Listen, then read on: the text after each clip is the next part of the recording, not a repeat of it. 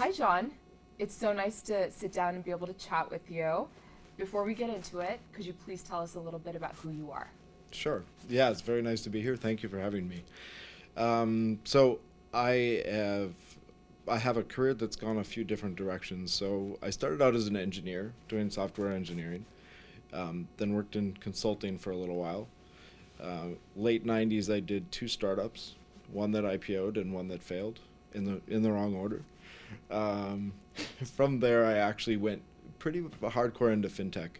I ran a mortgage company for a few years, mm-hmm. uh, worked in asset management for a little while, got my CFA along the way, um, and then went back to got my MBA at Wharton and decided that I was going to flip over to the dark side or the other side or whatever you might call it. And I've been doing venture capital investing for about 12 years now. And started doing fintech before the name fintech had come out. So um, I guess it, makes me old, yeah. so once you made the switch over to more the buy side part of the industry, uh, what did you start with?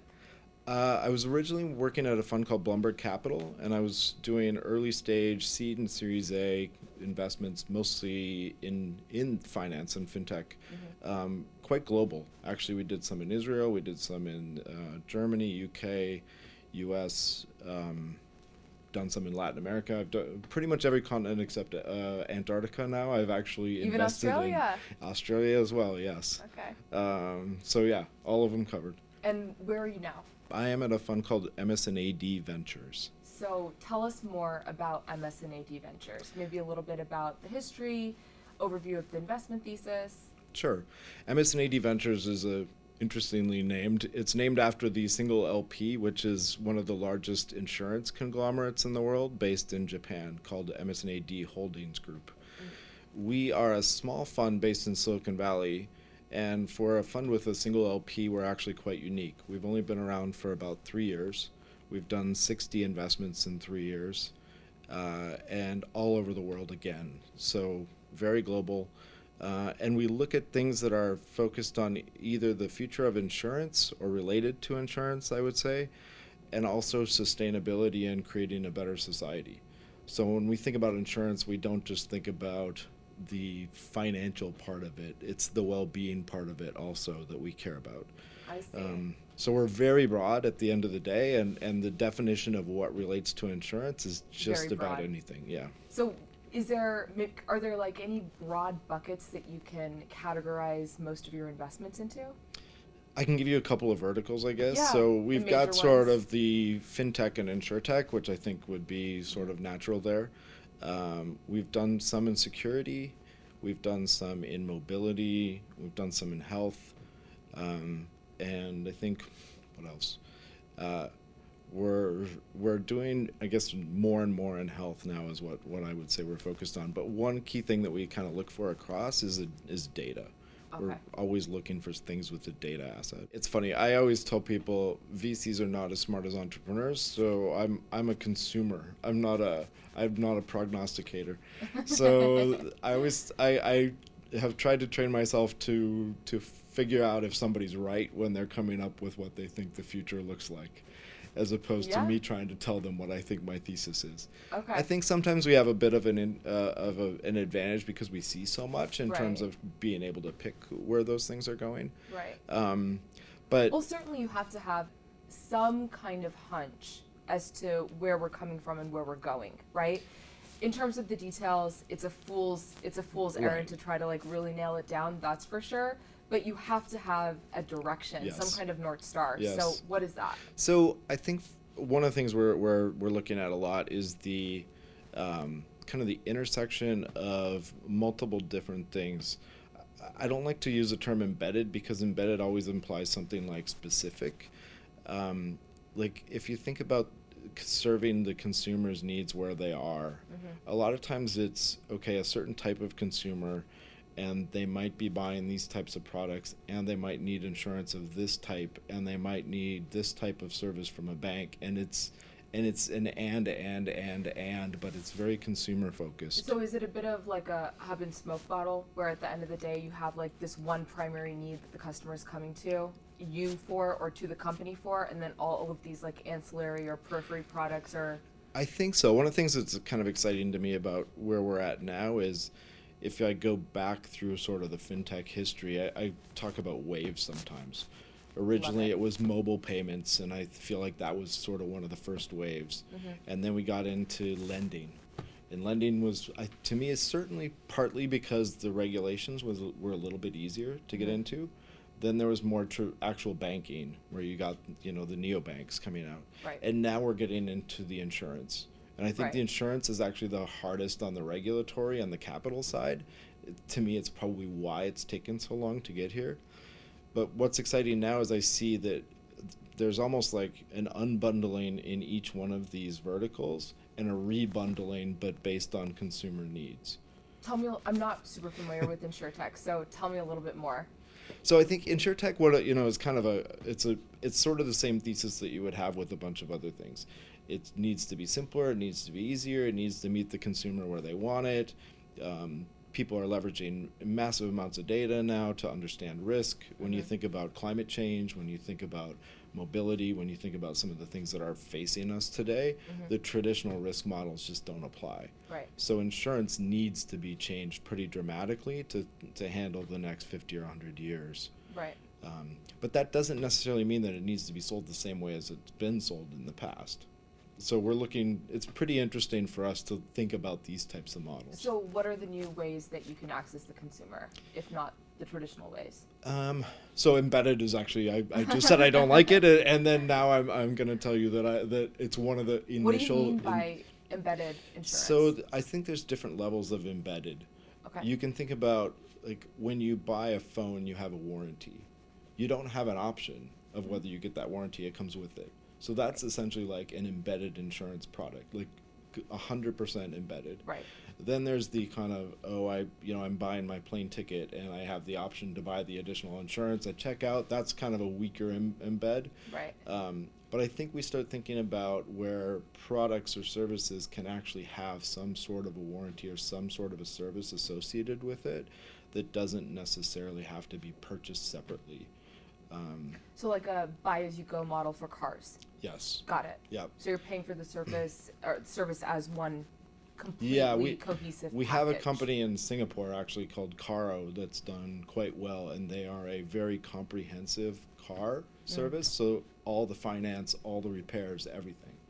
Is it a pay as you go model, meaning the flexibility is inherently, you know, that you don't have to either buy the car or lease the car? Uh, I they, I think they have a couple of different financial models, but yeah, Okay. essentially there is there is financing, which I guess Mhm. probably looks a little bit more like traditional lending, but it is a little more pay as you go. Right, it's right, not right. pure leasing or not ownership; it's still ownership. But the embedded component is that it's like this nice little vertically packaged right. car package. Yes. Got it. Yes. Interesting. So, other than insurtech, what other areas have you been mulling over? uh, like I said, we've been doing more in health.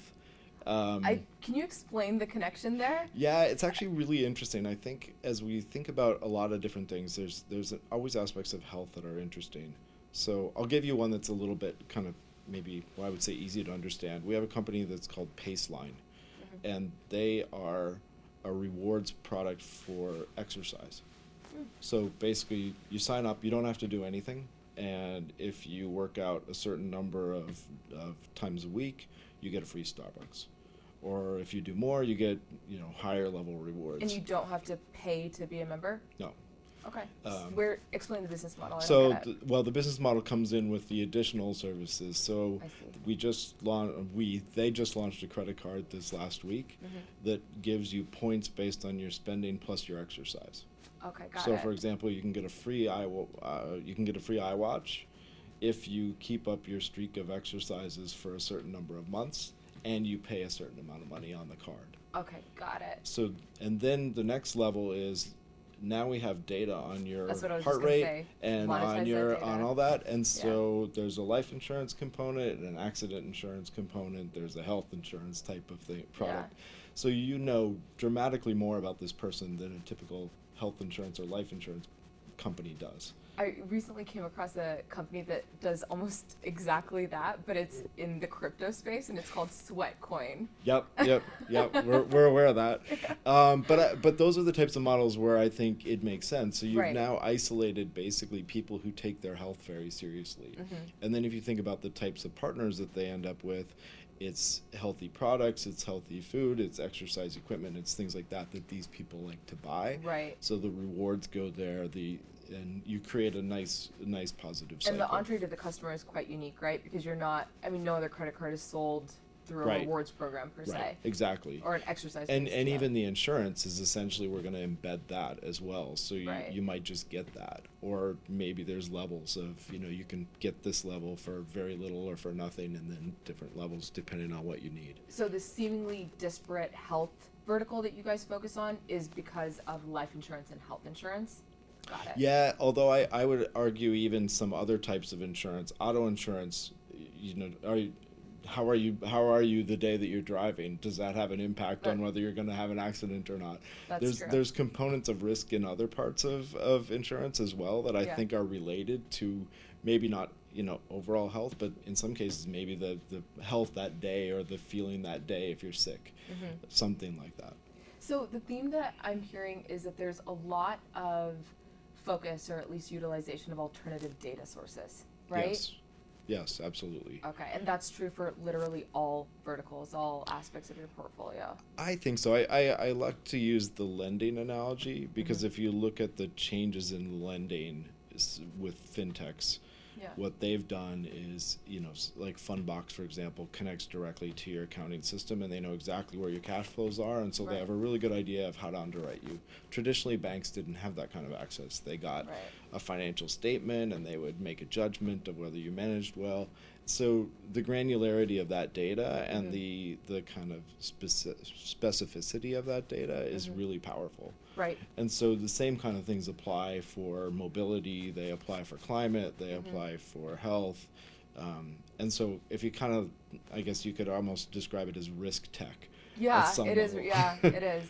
Do you think, just out of curiosity, a bit of a random question, but do you think that the access to all of that data for, for the company in and of itself, or the entity in and of itself, is a potential threat to traditional credit agencies like the Experians or the TransUnions of the world? Uh, I, I do think so. Yeah. I mean, I know companies that are trying to build that essentially. right. um, it's it's a little tricky now. Depending on where you are in the world, TransUnion or Experian doesn't exist. So there's Absolutely, there's it's- some there's a lot of space there for that to just be developed in some Right. emerging markets. Right. In the more Though developed the world, caveat is they're not used to credit products, so Right. you know a right. bit of a leapfrogging. So then you end up there. with again these like these alternative products, and sometimes they come in where you get credit through your mobile phone, for example, Right. and the usage patterns are actually uh, available for people to be able to underwrite. Mhm. So those types of models I always love to look at. Um, on the credit bureau thing, I think the the other area where I think a lot of the innovation has come is sort of the lower end of the credit spectrum, What do you mean? where so if somebody's got an 800 score and Experian is pretty easy to underwrite them. Right. Even 750 it's pretty Oh, you easy. mean when you start getting into the alternative credit and the kind of it. alt A and maybe a little bit lower, Experian and TransUnion don't do as good a job of understanding the granularity there. Right. And so they I've kind got of treat it as one homogenous. Yeah, and what you find is if you break down the Yeah. actual transactions, you'll see that some people maybe don't make that much money but are really responsible. Right. And so they would theoretically be in a higher tier, but their credit maybe just hasn't reflected that. Right. Right. And you get thin file and some other things like that that are Mhm. a little harder for the agencies to do. So I, I think that's where some of the innovation or maybe the disruption is coming from. Mhm. And we'll see where it goes over time. Interesting. So we've talked a lot about you know these individual micro trends within each of these spaces. Let's go back to the big picture view and look at some of the headwinds that may be facing. I know that we've experienced Yeah. so many amazing tailwinds that essentially have accelerated the Right. development and Right. adoption in the space Right. because of COVID, right? Just forced digitization, so to speak. Yeah. But what are some of the headwinds? We don't talk a lot about that. It's funny. I feel like the headwinds, part of the reason I think everything has gone up and to the right so much in the last couple of years is Mhm. because a lot of the headwinds are not as strong as they used to be. Really? Uh, it feels like that to me. Like when I look even at the trends in regulation, for example, the regulators are looking at ways to enable, you know, APIs and data sharing and things like that that are that are enabling the innovation in some of these these collaborations between different types of products. Right. Um, I think they're making a little bit faster. Now, we'll, we'll maybe leave crypto aside because I think that is very different in different places, and some places are very good, and some places are pretty hard to operate. Right. But in sort of traditional fintech or in insurtech, Mhm. the trends tend to be more and more towards, you know, helping innovators. And Mm. so I, I don't see much head, I don't see as much headwind there as I did a few years ago. Is I guess what I would say. So a few years ago, you thought regulation was really going to be one of the primary ones, and it's kind of petered out in terms of its Yeah. impact. Well, there's a few things that go there. So I think once you've had a couple people that sort of get over the hump, it gets Mhm. easier because they've figured out how to do it, and then Right. other people can kind of follow in their footsteps. Mhm. And I think even the regulators that makes it easier because they've done it before. So Right. so that smooths the path. So I think that you know you get the trailblazers that, that are the ones often some of the big first first wave companies that, Mhm. that get through that. Mhm. Um, I mean, in insurance, that was always one of the challenges. We're we're a big investor in a company called Hippo. Um, What they- kind of company? It's a home insurance company, and they use data from drones and they use data from sensors on your water pipes to see whether or not you've got a leak and stuff like that. That again, the data a- angle. Um, they're about six years old now, and they I think they're not fully licensed in every state in the U.S. still. Okay. So that gives you an idea of some of it's still not easy. but they're the first, I'm assuming, or They're one of the first in that in Okay. that space. Yeah. got it. And and uh, licensing is done on a state level for that particular space. In insurance, there's actually the national and the state level, so Oh. it gets really fun. It's some Doubly complicated. Yes, exactly. Got it. Yep. So other than other than the diminishing impact of uh, regulatory headwinds, you really don't see any other headwinds. Oh, I- what I- about I mean, privacy? There, there are definitely headwinds. I mean, privacy is, is one. GDPR in in, uh, At some in point, Europe people are going to wake up to how much data we collect about them, and they might not be so happy. So, the the thing I was that I I don't know is I think there's a generational angle to this too. So on the privacy side, we see some you know younger generations are willing to share what A lot of amazing amounts of data. The older generations not so much. Mm-hmm. Um, so I don't know how that plays out. I do think the the crackdown is coming. So this goes a little bit towards the regulation and the and the privacy. I, I feel like every time we have companies that have an angle that might be a privacy issue, Mhm. we look at the data of how the consumers behave, and the tendency is to share. So I don't I'm not going to say that I understand that 100% or that it fits with the way I might behave, but I'm never the person that I always am not n equals 1. Yeah, I always have to look at the data to see how the behaviors are. yeah, And the behaviors that I see are not very much about privacy, even though people talk about it a lot.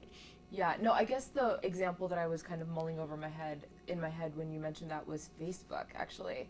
And I'm not saying people are declining their use of Facebook because of privacy concerns primarily, but all of the hoopla that surrounded that has essentially made the product less cool. Yes. Right? Yes. So there are these like secondary knock-on effects that Right. you have, but then again, they own Instagram, so Right. So I guess that's what I was going to say is Yeah. if you look at the WhatsApp or Instagram usage, Right. I don't think you'd see those patterns. I think it's more of Facebook becoming less cool than it is Right, the, the privacy. So Um, unless it's like a GDPR type situation where it's privacy r- from a regulatory perspective, you don't necessarily see it being a point of contention on the consumer level. Not so much, although I do think you know companies like Apple are making it a bigger deal, and I think they're that's gonna the the advertising impact of what Apple's cha- latest changes are you know Mhm. uh, is going to be interesting to see.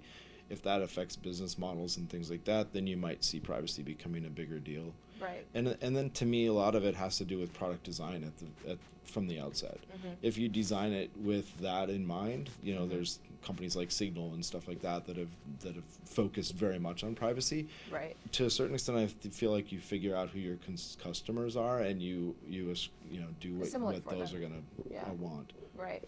Uh, speaking about speaking of privacy and uh, stuff in that particular realm, what are your thoughts on Web three and blockchain and that particular space? Do you have any? I we're not investing too much in it. I will say that. Um, I I think it's here to stay in a big way, and I think that you know when you think about decentralized finance and DeFi, that also I think is is a wave that's coming and is going to be bigger than people realize, and maybe even change all of the infrastructure over Mhm. time. Mhm. So I'm I'm a big believer in it in the grand scheme of things. Um, we haven't invested in it too much. Got it. The reason I was asking is because a lot of people that really focus on that space, one of the primary arguments is obviously security and privacy, right? Yes. Okay, interesting. So you guys are in a unique position being a fund with one sole LP. How do you think that differentiates you from other funds uh, that are similar in nature? There's a couple things I think. I mean, one sole LP uh, is is fantastic when you think about fundraising because you don't have to have quite as many conversations. Uh, you still have the conversations; they're just different. Um, so that that's amazing. I think one thing that's quite different about us is we have full autonomy, and a lot of single LP f- funds have a pretty tight tie between the LP and the GP.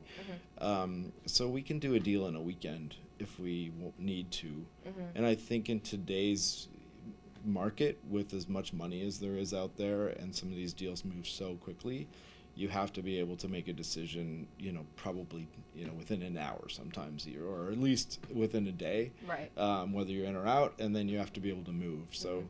Uh, it's the the pace has just dramatically changed in the last couple of years, and I think that's here to stay. So I think this is something that you know we deal with, uh, but but I think everybody's starting to deal with it more now. Got it. I know that you said that you have full autonomy from your GP, but what is the decision making process uh, within the fund? Yeah, I joke that we flip a coin, but it's not. Uh, I'm we have it's more collaborative than that. We have three partners, um, and if the three of us agree on it, then that's the but it, that's it has the to decision. be unanimous? Yes. Okay. Yes. Got it. All right. Yeah. Well, thank you so much for spending time with me today. We really appreciate you uh, sitting down with us. Thank, Thank you very much. I really appreciate it as well. It was a great conversation. Great. Thanks.